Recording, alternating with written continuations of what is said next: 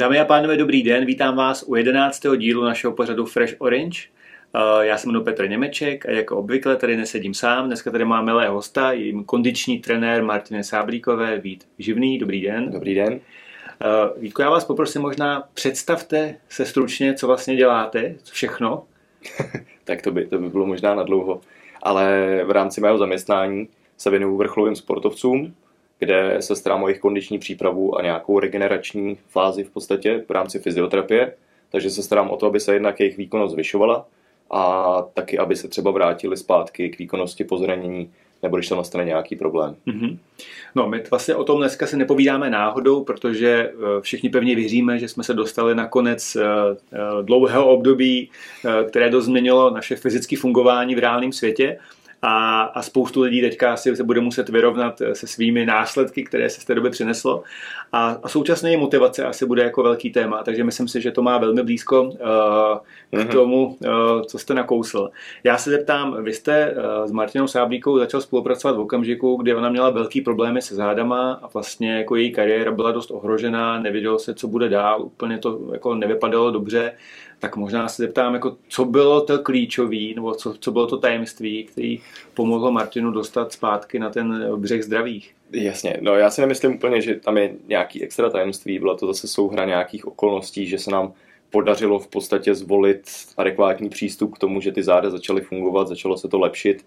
A každý takovýhle neurologický poranění vlastně páteře má sebou spoustu dalších věcí, které se na to řetězí a velmi důležitý faktor je tam čas protože jakýkoliv poranění nebo útlak nervů, třeba to dráždění těch nervových kořenů, což způsobuje právě výhřez ploténky, tak je typický, že se to hojí strašně pomalu. Mm-hmm. A v podstatě i když člověk už zamezí tomu dalšímu dráždění, kdy už nedělá pohyby třeba, který ho bolí, který vyloženě vedou k tomu zranění a prohlubovali by ten problém, tak eh, ten nervový systém se hojí třeba až rok a půl, i když tam není už nějaký mm-hmm. problém. Takže jako mohlo to být samozřejmě souhra okolností, ty cviky určitě pomohly, problémy se nevrací doteď, takže to je asi velká výhra a to je strašně důležitý pro Martinu, že může dělat v podstatě to, co, to, co miluje a to, co dělá dobře a to, co všichni na ní obdivujeme. Ale nějaký úplně tajemství pracovala s řadou vlastně odborníků už přede mnou a nedá se říct, že by dělali špatnou práci, jenom prostě se to sešlo a potom, potom to dopadlo nějak. Takže buď tam tajemství není, nebo tam tajemství a nechcete nám říct, je to úplně jasný.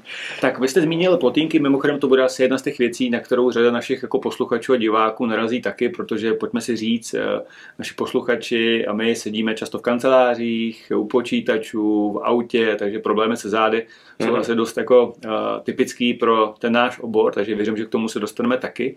Ale ještě bych nechtěl opouštět eh, Martinu Sáblíkovou, protože uh, je to vlastně neuvěřitelný příběh, všichni ho určitě znají ale uh, mě by zajímalo, co z vašeho pohledu, když takhle máte možnost blízko ní fungovat a vidět ji, co je ten klíčový aspekt toho, že uh, takhle dlouho dokáže být jako na špičce a vlastně to její tělo se zdá, že jako nestárne. Jo. Co, co, je, co je ten rozdíl? A mimochodem to není jenom Martina, jako ta doba dneska v tenisu a ve spoustě dalších jako sportů se objevují lidé, kteří vlastně ve věku, kdyby už dávno měli eh, psát memoáry a trénovat někoho jiného, tak vlastně eh, je celý svět jako marně nahání. Tak co je z vašeho pohledu ten klíčový rozdíl? Tak ono celkově, jak jste řekl, tak se to upravuje v řadě dalších sportovních odvětví, že už vlastně ten věk, ten důchod toho sportovce přichází později a později i v rámci těch sportů, kde opravdu ta fyzická kondice je strašně důležitá pro ten samotný výkon.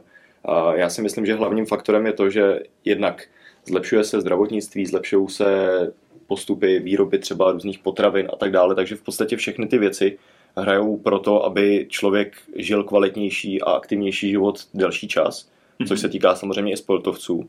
Co se týká toho sportu samotného, tak tam hraje asi velkou roli hlavně ten přístup z té zdravotní stránky, protože dřív, když se podíváme na éru třeba Jarmily Kratochvílový a podobných sportovců, kde samozřejmě nechci zmiňovat další faktory, které tam v těch dobách hrály velký taky vliv na jejich zdraví a na jejich vlastně výkonnost. Ale dřív to byl opravdu obrovský tlak jenom na ten výkon. To znamená, dneska uděláš tolik a tolik kilometrů, dneska nazvedáš tolik a tolik kilogramů a přesto nejde vlak a nějaká kompenzace, nějaká opravdu jako fyzioterapie, nějaká péče o to tělo, že se řešilo, že opravdu ten sportovec asi po těch 30 letech, kdy vrcholově sportoval, bude potřebovat ještě nějakým způsobem fungovat a žít kvalitní život, tak to se dřív úplně neřešilo. A dneska je na to kladený čím dál větší důraz, takže si myslím, že tohle je taky důležitý faktor, proč ty sportovci vlastně prodlužují kariéru. A platí pořád to, jak se říkalo, že jako člověk je fyzicky na vrcholu, typicky, v nevím, věku, nevím, může se říkalo kolik, 28 nebo takový... Ono to závisí na těch faktorech vlastně, který ten sport vlastně, na těch nárocích, který si klade ten sport. To znamená, když to byli třeba sprinteři, tak tam vlastně vrchol přicházel někde okolo 18. roku. Mm-hmm. Ten sportovec byl schopný to udržet třeba do 25 let.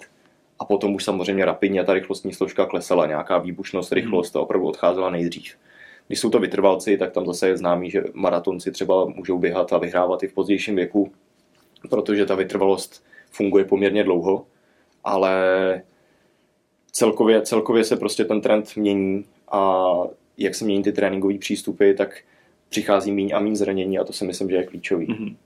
Co je podle vás motivace pro Martinu? Nebo co je ten důvod, že to musí být strašně těžký, jako držet nějakou rutinu? Co z vašeho pohledu vidíte? Co, co vás jako napadne, jako takový tři klíčové body, se podíváte na její trénink a říkáte se, tohle to je prostě něco, co jako já vidím jinak, než... Tak, jelikož mám zkušenost vlastně i z jiných sportů a u jiných sportovců, kteří jsou na taky velmi vysoké úrovni, jsou to olympionici, tak u Martiny je zásadní, co je opravdu jako jedinečný pro ní typický, je její odhodlání, její psychika. A občas ze svého pohledu můžu říct, že jí to je třeba i trochu škodí, mm-hmm. protože Martina je typická tím, že když se jí nedaří, tak prostě maká víc. Mm-hmm.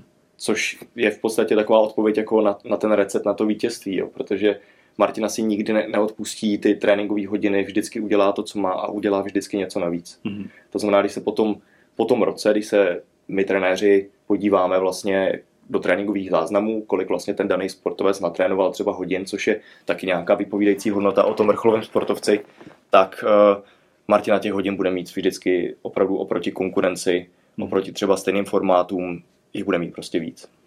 A teďka taková úvaha, můžeme teda čekat, že příští sezona bude pro ní ještě lepší, protože pokud celý sport jako teďka strávil jako rok zavřený, tak to asi všechno bylo hlavně o tom osobním přístupu těch jednotlivých sportovců. Tak pokud tohle je tak její silná stránka, je tam předpoklad k tomu, že to vlastně může vytvořit nějakou rozdílovou uh, hodnotu proti konkurenci, pokud je to takhle. Já bych, uh, já bych sám jako ze svého pohledu byl opatrný v nějakých predikcích, jestli, jestli, jestli příští rok bude lepší nebo nebude Nicméně, když se podívám na poslední třeba dvě sezóny, mm. tak mhm. Martina zajížděla osobní rekordy. Mm. Zajížděla si osobní rekordy, zajížděla si nejrychlejší časy na drahách, vlastně, kde je závodila předtím, takže v podstatě je tam pořád vzestupná tendence, což mm. je mhm. neuvěřitelný. Bohužel společnost, vlastně její fanoušci, nebo spíš ta kritická společnost jí úplně neodpouští to, že i když se třeba zlepšuje, tak zajde třeba druhý místo. Takže to je taková jako smutná stránka té věci, že místo toho, aby člověk opravdu jako si řekl, ty brděl, tak je 34 let a pořád se zlepšuje. Takže kde jsou potom ty řeči o tom, že by měla končit, když se pořád zlepšuje, tak jako v tom nevidím jako vůbec smysl a důvod. Já věřím, že podle toho, jak Martina trénuje a jak vlastně její výkonnost vypadá, tak nevidím důvod, proč by neměla být ještě lepší. Samozřejmě už je tam potom velký faktor u takového sportovce, kdy opravdu jako trénuje x hodin denně, pořád dokola, tak se obnovují nějaké zranění, nějaké drobné bolístky, jako natažení svalů, který pro běžného člověka, když nás někde píchne ve svalu, tak to nic neznamená. U tohohle vrcholového sportovce už je to velký problém, protože se to řetězí a ten člověk s tím nějakým způsobem musí fungovat hmm. i v podstatě s tím rizikem, že se ten problém trošičku zvětší. Není tam úplně prostor pro to hmm. dát si to dvoutýdenní, týdenní volno, takže tam se tyhle ty věci už jako řetězí a každý ten problém už potom na sebe nabaluje další a další mm-hmm. věci. Takže tam je to o tom, aby vydrželo zdraví. No. Mm-hmm. Děkuju. Uh, vy jste mluvil o motivaci, já možná už jako přestoupím teďka na tu uh, část, řekl bych, mimo vrcholový sportovce. Mm-hmm. Uh, vaši klienti jsou i klienti, kteří se k vám chodí uh, léčit nebo rehabilitovat. My máme teďka opravdu po sebe období, kdy jsme všichni byli víc doma než předtím a pro nás a pro kolegy, co nás poslouchají, kteří prostě sedí e, u počítačů, tak to bylo všechno asi mhm. velmi náročné. Pozorujete, že za vámi teďka chodí klienti s nějakými typickými problémama, který odpovídají tomu poslednímu roku, nebo roku a půl? No doufujeme, že to období už je za námi, nebo nějak aspoň zdárně už jsme ho překonali. A samozřejmě ty problémy, které byly typické třeba pro sedavý povolání, charakter vlastně i vašich vlastně poradců nebo celkově lidma, se kterými spolupracujete, tak, tak tyhle ty problémy se mnohonásobně zhoršily, protože ta kompenzace, když ten člověk sice celý den prosedí v práci, ale potom měl aspoň nějakou možnost, nějakou zálibu, chodil plavat, chodil hrát squash nebo podobné sporty, tak teď trošku byla pauza mm-hmm. pro mhm. tyhle věci a naše vláda, nechci to házet na ně, samozřejmě to má opodstatněný důvody, ale celkově, celkově tyhle ty věci nám byly znemožněný a bohužel naše pohodlnost eh, pro spoustu lidí znamená to, že nehledali náhradní řešení. A když jim opravdu zavřeli to jejich typické sportoviště, kde si kompenzovali aspoň z části nějak ten sedavý způsob života, řízení v autě nebo práci mm. opravdu u počítače, tak, tak jim trošku klesly ty možnosti a málo kdo se s tím vypořádal, málo mm. kdo to překonal a chytl takovou tu vlnu motivace, aby udělal něco jiného a vlastně bojoval proti tomu charakteru toho života. No. A jsou nějaké typické problémy pro muže a pro ženu? Vidíte, jako, že v tyhle ty oblasti jsou rozdíly, nebo je to stejný? Jako v globálu tam rozdíl úplně není. Samozřejmě, když vezmu člověka, který prosedí 8 hodin a víc stejně v kanceláři, tak je úplně jedno, jestli je to muž nebo žena. Tam ty problémy budou typický, budou to vlastně změny na mhm. páteři, změny v nějakých velkých klubech, ochablý, oslabený a naopak zase zatuhlý a zkrácený svaly, který potom řetězí ty další problémy. Jediný takový zásadní rozdíl, co vidím u žen a u mužů, tak je samozřejmě s věkem, kdy u žen potom přichází nějaká hormonální nerovnováha, tak potom ty problémy se mhm. tam dál jako řetězí. Tam je třeba zvýšené riziko osteoporózy, řídnutí kostí, že opravdu díky úbytku určitých hormonů potom ta žena má dispozice k tomu, aby jako trpěla víc v určitých oblastech. My muži samozřejmě máme taky spoustu staršáků, kteří jsou typický pro naše pohlaví, ale jinak k vaší otázce jako není tam asi mm-hmm. výrazný rozdíl. Jediný, jediný rozdíl, co mě tak napadá, je třeba stereotyp dýchání, mm-hmm. kde opravdu pro člověka, který celý den sedí u počítače, má typický držení vlastně zavřený hrudník, ramena předsunutý, hlava předsunutá, koukáme pořád do toho displeje, tak uh, ten stereotyp dýchání je trošku rozdílný u žen a u mužů, mm-hmm. už jenom díky tomu, že vlastně ženy na hrudníku mají přece jenom více hmoty, přetěžují víc ty nádechové svaly, tím pádem jako mají horní hrudní dýchání, je třeba pro ně typičtější, mm-hmm. takže ženy z toho statistického pohledu by se dalo říct, že třeba trpí víc na krční páteř a na hrudní páteř a muži zase budou náchylnější na tu bederní, ale jako mhm. nedá se to říct takhle, jako, že to mm-hmm. tak je. Spíš jenom jako věci, které typicky u klientů vidím, že tam můžou jako přicházet mm-hmm. ženy častěji. A... Dobře, děkuji. A teďka, když nějaký náš posluchač si řekne, dobře, strávil jsem poslední rok doma, méně jsem sportoval, méně jsem chodil, Eh, tím, že ta změna je postupná, tak jsem jako nevěděl, jak na tom vlastně jsem, tak teďka bych si chtěl udělat takový rychlej test jako svý fyzické zdatnosti. Dejme tomu, že máme někoho, komu je 30, 40, 50. Dokážete říct nějaký jednoduchý jako test toho, abych si řekl, tak tohle je ještě dobrý, tohle už je jako méně dobrý a tohle je jako hodně špatný. Jako, jako nějaký... no, existuje, existuje spousty různých standardizovaných baterií, jako různý Eurofit, testy, které vlastně jsou typické třeba pro školní prostředí, mm-hmm. že se tam žáci takhle škálují a hodnotí. Nicméně ty škály postupují i s postupem věku, to znamená, jako dají se tím škálovat i 40, 30, 50 letí lidé. Nejsou úplně vhodný pro takovou tu obecnou kondici, je to spíš v rámci Světové zdravotnické organizace, mm-hmm. aby zhodnotili, že opravdu tenhle ten člověk je na tom scoringu takhle, tenhle ten je takhle, ale tam je hrozně důležitý uvědomit si, co ten daný člověk vlastně očekává a co sám chce protože pro někoho bude problém, že po tom roce neuběhne 10 km za hodinu, pro někoho bude problém, že se nedokáže rozběhnout třeba na tramvaj, nebo že nevyjde schody, aniž by se zadýchal. Takže jako tam úplně to jako zase hodnotit nějak, jako dělat unifikovanou nějakou baterii, to se asi říct nedá, protože tam je strašně důležitá ta sportovní historie nebo celkově historie mm-hmm. toho člověka, co dělal předtím. Ten rok je poměrně dlouhá doba, ale není to zase taková doba, aby ten člověk, který sportoval předtím, a nějak jako rapidně to sportování snížil, aby na tom byl úplně, mm-hmm. úplně špatně. A zase člověk, který nikdy nic nedělal a teď v podstatě za ten rok jako taky nic nedělal, tak pořád na tom bude hůř. Mm-hmm. Uh, testovat, já jsem pro nějaký standardizovaný testování jenom v případě, že opravdu chceme hodnotit v rámci nějaké skupiny. Pokud chceme řešit s konkrétním člověkem, jak je na tom, tak je vždycky potřeba vytvořit tu testovací baterii na míru ale samozřejmě dá se, dá se podívat i na internetu, je spoustu různých mm-hmm. návodů, že člověk může třeba si zhodnotit, kolik za 12 minut, třeba to je jeden standardizovaný test, Cooperův test, za 12 minut, jak, jakou vzdálenost je schopen ujít, uběhnout mm-hmm. a podle toho se vlastně zařadí na nějaký scoring a podívá se, že je na tomhle percentilu a na tomhle percentilu mm-hmm. a těch testů je tam spousta dalších, jako různý třeba přítahy na hrazdě, kliky, základní takový cviky, takže dá se z toho určitě spoustu věcí vyčíst, ale já jsem vždycky pro ten opravdu jako individuální přístup, mm-hmm. protože každý je jiný a řeší úplně jiný problém. A i když ty dva lidi třeba, kteří jsou podobný, stejný somatotyp, předtím sportovali podobně a teď rok nic nedělali, tak každý bude mít třeba jiný problémy, které jako se rozcházejí v zase. No. Dobře, děkuju. A když vezmu to, že sedím u počítače, nebo v autě, nebo v kanceláři, a prostě, nebo telefonuju, tak jaký jsou uh, takový jako nejlepší z vašeho pohledu jako cvičení nebo sporty, které doporučujete jako na balans proti uh, tady těm stereotypům? No úplně nejjednodušší vlastně rada, co si potřebuje každý člověk uvědomit, je chcete něco kompenzovat. To znamená, když 8 hodin sedím u počítače, ať už sedím v autě, nebo sedím u toho monitoru nebo telefonu a sedím, prostě strávím to pasivním způsobem toho dne, tak eh, je potřeba to kompenzovat vlastně tou aktivitou.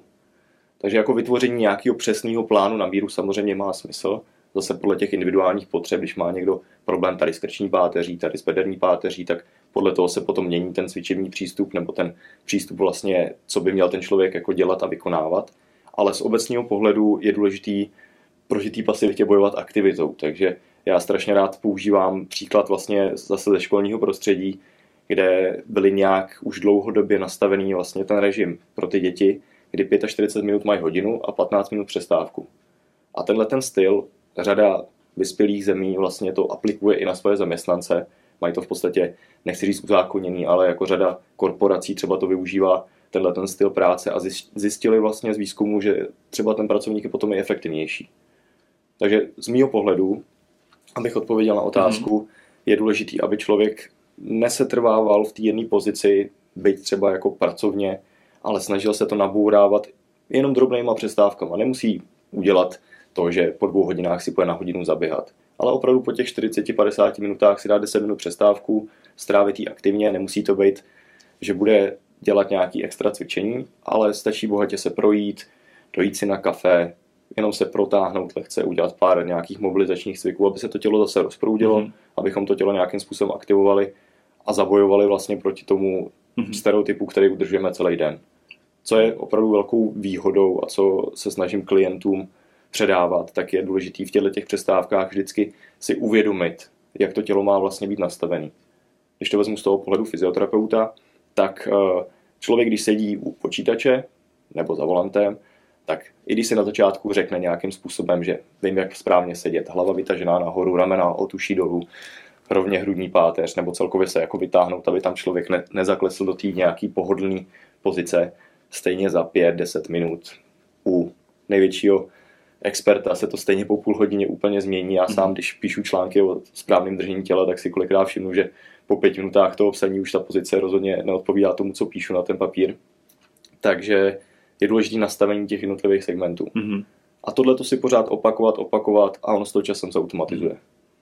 A jak se dostat k tomu, aby to člověk dělal rád? Protože motivace je klíčová a prostě jako tohle je něco, co asi jako je trochu pro, často proti lenosti. Jak jako docílit toho, aby člověk eh, to nebral jako opravdu povinnost a prostě jenom jako očkrtával si, ale nějakým způsobem aktivně se k tomu vytvořil pozitivní vztah. Jde to nějak jako budovat? Nebo, nebo... Určitě, určitě to jde. Ten recept samozřejmě každý bude mít zase trošičku rozdílný. Vlastně hlavně v tom, jakou aktivitu třeba zvolit. Protože nedá se zase říct, tady skupina 20 lidí, tak všichni budete odteď běhat. Nebo všichni odteď budete jezdit na kole, někoho to kolo prostě nebaví, nebo k tomu má jiný prostě problémy, překážky. Takže nejdůležitější je najít činnost, kterou uh, nechci říct, jako děláme rádi, ale minimální nemáme. Máme minimál, rád. Tak, tak, tak. Prostě nemá, nemáme k ní takový odpor. To je, to je základní kámen asi k úspěchu. A potom, co vidím často, co je problémem, že spousta lidí, když chce začít něco dělat, ať už jsou to novoroční předsevzetí, mm-hmm. nebo teď doba po covidu, kdy jsme vlastně nevykonávali takovou činnost, tak spousta lidí si vezme nějaký cíl, vezmu si třeba tu Martinu, a vidím Martinu, vidím její nějaký tréninkový režim, aspoň zhruba vím, co dělá a ten člověk to chce napodobit. Mm-hmm. A už vidí vlastně ten cíl toho maratonce, už vidí ten cíl, že udělá triatlon nebo udělá prostě nějakou, nějakou metu, kterou si určí, ale to je z mého pohledu je hrozně špatně, protože ten cíl je strašně daleko. Mm-hmm. A lidi chtějí samozřejmě výsledky nejlépe včera, takže když toho nedosáhnu zítra, tak už je to špatně a spoustu lidem ta motivace potom klesá a přestanou tu činnost dělat, nebo minimálně aspoň ta radost jako z toho pohybu a, a ten level té motivace opravdu jako se snižuje. Takže je důležité nastavit si nějaký postupný, mhm. krátkodobý a opravdu jako hodně podřadit v těch, v těch cílech, protože potom člověk opravdu je bude plnit a tím, že si opravdu třeba tu fajfku udělám, to si myslím, že není vůbec špatný přístup k tomu jako očkrtávat si nějaký mety, ale ty mety musí být opravdu rozumný a realistický. Mm-hmm. Jakmile to bude ta meta strašně vzdálená a ta fajfka tam strašně dlouho nebude, tak, tak to všechny přestane bavit. Takže vítězství do olympiádě si dávat nemám teďka, to mi nedoporučíte, jasně. A zeptám se možná zpátky k té Martině. Co vlastně jako pro ní jsou ty cvičení, které ona jako musí dělat pro to, aby dokázala balancovat ten pohyb při rychlobruslení? A třeba co je to, co jako ona nemá ráda, ale přesto prostě to dělat musí? Nebo všechno, co souvisí eh, s tím sportem, tak prostě je pro ní jako eh, zdrojem potěšení? No, je tam samozřejmě spoustu věcí, který, který nedělá úplně s úsměvem a bohužel je to často právě ta moje role, kdy Martina, Martina je neuvěřitelný dříč. To znamená, když se jí řekne ujeď tady 100 km na kole, tak ona to ujede úplně perfektně a nebude se s ní moc nikdo měřit v těch parametrech, za jaký čas, jaký výkon podá, jakou tepovou frekvenci. To je prostě ten její denní chléb, který ona podle mě miluje, nemůžu mluvit za ní, ale, ale tohle jí podle mě nabíjí opravdu ta dřina. A co se týká vlastně mý účasti, kdy jsme spolu začali pracovat, tak to cvičení není vždy jenom o té dřině. Na začátku to bylo hodně o tom naučit nějaký pohybový stereotypy, aby to tělo opravdu kompenzovalo to zatížení. A co si budeme povídat, rychlobruslařská pozice není úplně zdravá z toho fyziologického hlediska. Když si vezmeme, jak má být správně nastavená páteř a tam jsou pořád v tom předklonu, je tam obrovský přetížení v té rychlosti, pořád zatáčí na jednu stranu, tak je to opravdu choulostivý a ten problém s těma plotýnkama nebo celkově ty vertebrogrenní potíže jsou prototypický. Mm-hmm. Takže tam bylo potřeba nastavit nějakým způsobem fungování těla trošičku jinak a samozřejmě ono nejde přenastavit tu techniku. To, to třeba u mě je takový velký strašák, když začnu s někým pracovat, ať už je to rychlobuslář nebo je to třeba atlet a řeším s nima nějaký problém, tak pro mě typický by bylo překopat jim trošičku tu techniku, aby si vlastně neubližovali při té činnosti, kterou dělají x hodin denně. Což nejde, protože kdybych jim nabořil tu techniku, což se často bojím, že se může stát i tím zásahem, tak je můžu zpomalit a můžu jim v podstatě sebrat tu výkonnost. Mm-hmm. Takže já musím balancovat nějak mezi tím zdravím a mezi tou výkonností, což naštěstí zatím se daří. Ale konkrétně třeba u té Martiny to bylo o tom hodně jako podřadit. Ty cviky jsou hodně o té kvalitě, ne o té kvantitě. Takže opravdu zaměřit se na ty stabilizační věci, správně zapojovat břicho, správně začít fungovat s bránicí, správně nastavit pánev. A to jsou takový jako drobný pohyby, kde opravdu jako to není o tom udělat teď 100 kliků, teď tady vyskoč na takhle vysokou bednu, ale je to jenom centimetr, milimetr nastavení, tady to cítíš, sem se nadechni. A ta tepovka třeba u toho není vůbec vysoká a Martina se ve své podstatě u toho může trošku nudit oproti mm-hmm. tomu klasickému zatížení, takže tohle, tohle si myslím, že pro ní bylo takový jako nutný zlo, ale zase strašák a motivace z těch předchozích vlastně dvou sezon, kdy jí to hodně trápilo a bolelo to, tak, tak si myslím, že bylo dostatečně silný na to, aby vlastně nějakým způsobem v tom chápala důležitost a udělala to. Mm-hmm. Podařilo se, pokračuje v tom dál, co to jsem hrozně rád, že pro mě obrovský takový zarosti učinění, když vidím rozcvičku před závodem a vidím jenom ty jednotlivé prvky. Ona měla samozřejmě už x let najetou nějakým způsobem. Je to stereotyp, který to určitý rituál pro ty sportovce, který ten sportovec udržuje a líbí se mi, když tam najednou vidím nějaký prvky, který jsem do toho přidal já a to je takový pro mě jako zahřátí a jsou to třeba věci, které nevedou k tomu samotnému výkonu, ale vedou jenom k tomu, aby si třeba neublížila. Takže mm-hmm. to je, to je super vidět. Bezva. Eh, já se možná zeptám ještě na jednu věc. Eh, pokud za váma přijde někdo, eh, kdo má typickou kancelářskou jako práci a teďka říká, mám problémy se zády, ať je to jakákoliv část, tak co jsou jakoby klíčové věci, na které vy se ptáte? Jo? K tomu, jo, co, jestli si to vůbec jo, nechá jo. říct. Ta, ta anamnéza vlastně tohohle člověka je strašně důležitá. Je první věc, kterou, kterou s tím člověkem řeším, tak jsou nějaký už historický třeba problémy zdravotní, protože hmm. spoustu věcí se může řetězit, může se to nějakým způsobem přesunout třeba na jiné místo a může z toho vycházet i ten současný problém, který může být zhoršený tou situací, že člověk hodně sedí, málo se hýbe, to je, to je typický, ale je dobrý podívat se, jestli nebyl třeba nějaký zdravotní problém už v minulosti, který by mohl nějak přeneseně se na tom třeba řetězit nebo promítnout znovu teď. Druhá věc je nastavení třeba toho pracovního místa, co spoustu lidí opomíjí. Je na to spoustu různých školení, kurzů, jak vlastně udělat ergonomičtější pracovní místo, jak pracovat v různých pozicích. Eh, hodně populární jsou různý balanční židle, mm-hmm. hodně populární je třeba pracovat ve stoje, jsou nastavitelné pracovní plochy, že opravdu člověk, který bohužel je vázán na ten počítač, takhle nemusí vykonávat tu práci pořád jenom v sedě a je dobrý ty pozice střídat, občas se postavit, telefonovat třeba v rámci, v rámci chůze, aby ten člověk opravdu jako nebyl fixovaný na to jedno místo. Takže tohle to všechno zjišťuju, nějaký stereotypy během dne, abych věděl, v jakých pozicích hlavně ten, ten člověk konkrétní vlastně vykonává tu svoji práci nebo udržuje během toho dne. Potom samozřejmě sportovní historie, abych viděl, jestli je tam nějaký předpoklad. Ono nejde úplně o to, jestli před deseti lety hrál tenis, to se asi už jako nepromítne na jeho fyzické kondici momentálně, ale je to hrozně důležité pro vnímání vlastního těla. To mám obrovskou zkušenost v tom, když člověk, byť historicky a už dávno, a ať je třeba teď sebe víc obézní nebo má obrovskou nadváhu, nějaký zdravotní problémy, tak je typický pro člověka, který nějakou tu sportovní historii má, že o svém těle má nějaký povědomí. To znamená, když mu řeknu, udělej tohle a chci po něm nastavení třeba jenom podsazení, vysazení párve, mm. nadechnutí do břicha, takový jako základní úkony, které mně připadají úplně triviální, tak člověk, který nemá sportovní historii a nikdy se o to tělo nějakým způsobem nezajímal, tak on ten pohyb udělá, ale už nedokáže domyslet vlastně ty drobné věci toho nastavení a neřeší to, protože to mhm. ani neuměl nikdy. Mm-hmm. Takže tohle je pro mě hrozně důležité vědět nějakou tu historickou vlastně stránku sportování a v podstatě takhle průběh toho dne a to jeho aktivity, to je tak nejdůležitější. Tak já se na závěr zeptám, jaký sporty byste doporučil uh, obecně, pokud prostě někdo se chce, chce zhubnout a chce se dostat do větší kondice, tak jestli máte nějaký seznam oblíbených sportů? Tak prvně, prvně, jak už jsem říkal, aby to byl sport a pohyb, který ten člověk bude mít rád, aby u něj vydržel. Je tam důležitá ta pravidelnost, ale co se týká sportu, tak všichni hned koukají na to jít cvičit do fitka, jít běhat, jít na kolo. Ale strašně moc se podceňuje vliv nejpřirozenějšího pohybu, pohybu, který vlastně jako člověk máme, a to je chůze. Takže v podstatě taková jako kondiční chůze, tím nemyslím úplně tu sportovní disciplínu, vůči ní mám jistý výhrady, a aspoň co se týká zdravotní stránky, ale pro běžného člověka rychlejší chůze, střídání intenzit, chůze do kopce je úplně nejběžnější pohyb, který je strašně důležitý a můžu vykonávat v podstatě i v rámci práce bez jakýchkoliv dalších pomůcek a náležitostí. A je z vašeho pohledu nějaký minimum, počet kroků denně, který byste doporučil, tohle si pohlídejte?